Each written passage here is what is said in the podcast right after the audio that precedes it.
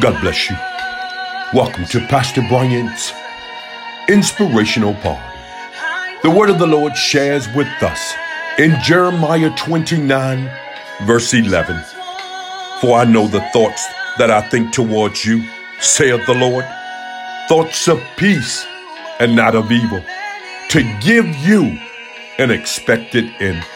You know, you will never be happy, never be satisfied when you're overly concerned about the thoughts of other people. They say what people think about you is really what they think about themselves. I've come to share with you and to encourage you on today that regardless of what's going on in your life, regardless of what people are saying about you, know what God thinks about you.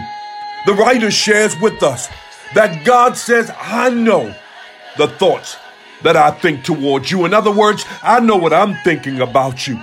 Don't be overly concerned about what other people are saying or what they're thinking about you.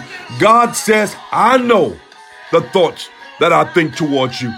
They say the greatest prison a person can ever be in is the fear of what others think about them. Look, I've come to share with you on today that regardless of what you're going through, regardless of what they're saying about you, regardless of what people are doing, know what God thinks about you. He says, I got some thoughts about you. I think about you all the time. And my thoughts are for you to prosper. My thoughts are for you to be in peace. Good God Almighty. My thoughts are to bring you into an expected end. No, God bless you. Until next time, I'm in His service.